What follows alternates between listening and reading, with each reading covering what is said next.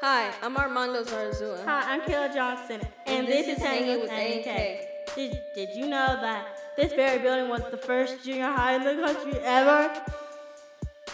Our podcast is mainly about how there was no junior high before 1908. This building may look broken and ancient, but it has a lot of unknown artifacts. Facts. You may have heard streetcars or amusement park rides.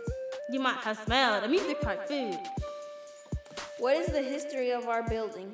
This building was the first junior high in the country. This meant that there weren't any around. Second, a lot of kids went to this junior high for the first time. This meant they were getting a better education instead of just going from elementary to high school. Indianola and 16th Avenue is the building's location.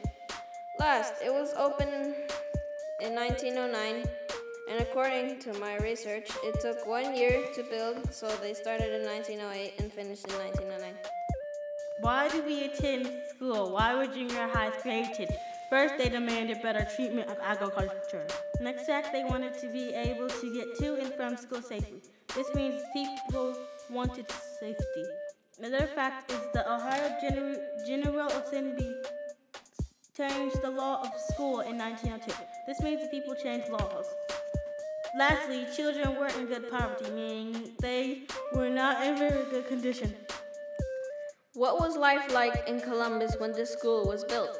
First, back then, children didn't have lots of education, and with this building, they improved over time. Another fact is life was simple but strict. But when they made a music park, it wasn't so hard. This means life was easy but challenging. Another fact is that marble was cheaper, cost less than wood. That's why our school is mostly out of stone. Another is they called a semi truck a motor truck. This meant they called things different than what we call things. Lastly, there were dirt roads, but now we have cement or bricks. We've learned that we come in and out of the first junior high in the country almost every day. We got our info from books, newspapers, and images. That's all for today, everyone. See you next time on Hanging with A and K.